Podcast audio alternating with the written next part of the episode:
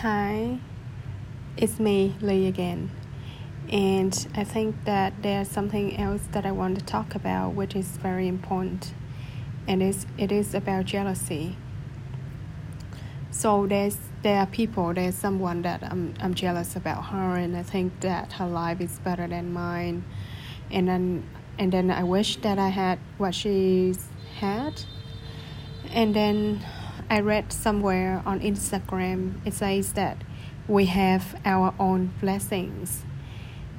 And after reading this, I felt so releasing because when I look at myself in my life, I do have blessings. And in the book, The Alchemist, it says that every blessing ignored is a curse. And if we don't focus on our blessings, we cannot feel grateful. We cannot give from our blessings. We cannot embrace them.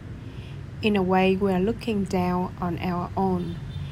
And gratitude is very crucial in the way that we manifest things in life.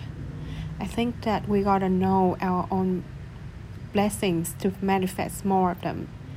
We cannot be stuck in comparing with others and give away our power.